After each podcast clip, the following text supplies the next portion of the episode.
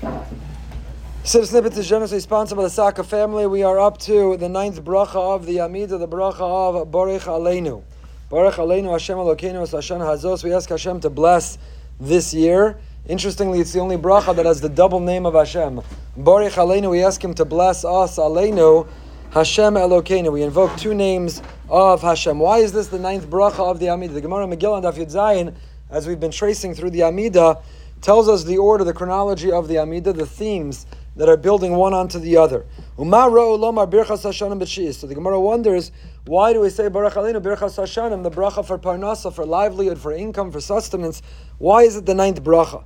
So the Gemara con- concludes, answers Amar Balakhandri, Keneged Mafkiye Sharim, not what you'd necessarily assume. We usually think of this bracha as a bracha for livelihood, for income. Should have clients, we should have customers, we should do good business, our paycheck should come on time, we should be able to deposit it. We usually think of the bracha Barech Aleinu as parnasa, livelihood, but the Gemara does not say that. The Gemara says, why is the ninth bracha? Keneged, it corresponds with the mafkiye sha'arim. What are mafkiye sha'arim? Those who raise the prices of food. Those who set the price. Those who can be extorting. Those who are charging exorbitant sums. Tichsiv, as the Pasuk says, Shivor Zroa Rasha. The pasuk says, "Shvor break the arm of the wicked." Break the arm of the wicked. Who are we calling wicked? People who extort others, people who raise the prices unjustly, unfairly, who get uh, greedy. Break the arm of the wicked. So what does that have to do with nine? Why is this the ninth bracha? Because David Amra b'tshias Amra. David, when he said this pasuk of break the arm of the wicked who are raising unjustly, unfairly the uh, the gates, the prices, setting the prices, what kapitel does it appear in? It appears in the ninth kapitel. Now, if you open your Tehillim right now, you'll see it doesn't. Today, it's based on our calculation, what we consider the tenth kapitel. First and second, we have are counted as one, but really it's the ninth. It's the ninth. So therefore, it is the ninth. Now, the question is, why are we davening at all for Parnasa now? After all, we all know the tradition. The Gemara on Beitza, Daf Tezayin tells us, "Kom zonosav shaladim ketzuven lo me Rosh Hashanah vad Yom Kippurim." The type of quality davening we had on Rosh Hashanah through Ne'ilah of Yom Kippur already determined how much money you're going to make this year. Now you still have to do your shtadlus. Some understand the Gemara is giving you the, the parameters, the cap of how much money you could make. You can't sit at home on your couch and think someone's going to ring the doorbell and drop off a brown paper bag of cash. Money is not going to flow into your bank account without hishtadlus, without doing, unless that's your business. But unless you do the uh, the work that you have to do, you have to do a hishtadlus. Hakadosh Baruch Hu on Yom Kippur determined this is the maximum you're going to earn this year. Now get to work and see if you're going to hit your maximum. But if that's the maximum, so okay, so it's already been determined. We've got to do our shtadlus. We have to take our initiative. We have to do our work. But why are we davening Barech Aleinu? The uh, livelihood has been allocated already since Ne'ilah of Yom Kippur. There's an exception. What is not included in that allocation? Chutz mehotzas shabbosas v'hotzas yontif v'hotzas ban of Torah. The Gemara says, with the exception of the money you spend on Shabbos and Yontif, and the cost of educating, of teaching, of spreading Torah, and Piches, Pochs, and Lovim, Hosif, Mosif, and Lo. The Gemara says that does not come out of the allocation that you were given, and therefore you should not be uh, too stingy. Again, that doesn't mean you should spend beyond your means for Shabbos. Doesn't mean if you can't afford it, you buy the most expensive uh, bottles of wine, first cut corned beef, and brisket, and roast if you can't afford it. But it means within reason what you spend the Shabbos and Yontif is carved out from what's been allocated and determined on from Rosh Hashanah and Yom Kippur. But again, the question begs itself: So why Barech Aleinu, this ninth bracha, which is the bracha of livelihood of Parnasa? So make Shemon Esrei a little bit shorter. It's already been decided. What are we trying to influence? What are we trying to change Hashem's mind? So perhaps the answer can be found exactly in the Gemara's understanding, Rabbi Alexandri, Keneged Mafkiye Sha'arim why does the ninth bracha correspond with the people who set the prices?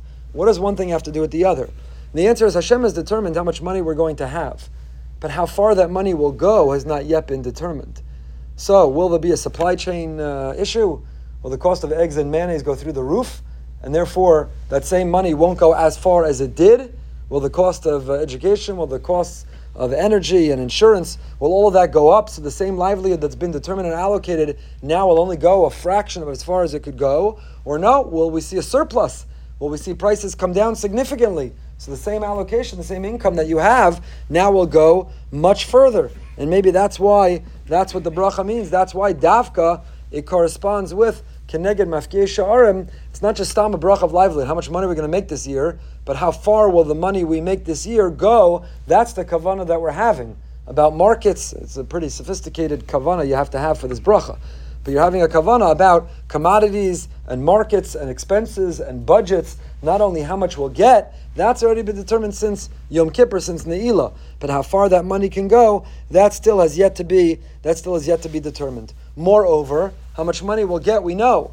But how much, not only on the on the income side, it's been set, but what will our expenses be this year? That has not yet been determined. What are the expenses? Which would also explain maybe why the bracha begins Barech Aleinu.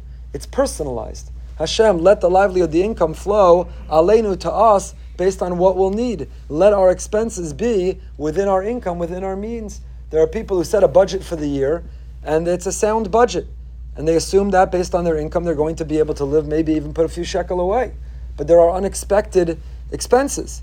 So chas v'shalom, a person's uh, air conditioning goes, the car goes, chalila, there are medical expenses, there are all kinds of expenses.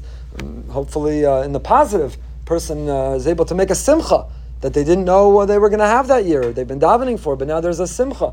So the bracha is specifically coined, it's phrased, barech aleinu, specific to us may our expenses be within our income. So how much money we'll get, that has already been determined since that's already been determined. That's already been allocated. But how far those that money will go, based on what's happening in the marketplace, that's not yet been decided. What our expenses will be, that's not yet been decided. So that's the kavana. It's a very specific kavana to have during the bracha of Barech Aleinu. Not stam, let me make a lot of money. Let me work harder and break through and make even more money. How much money? We have to take our initiative. It's been decided. Now we have to do our effort in order to claim what Hashem has already allocated and set aside for us. But what that will do, what that will support, how far it will go, that has not yet been determined. And that's why the bracha is Barech Aleinu. Mitzvah Hashem will continue with this bracha.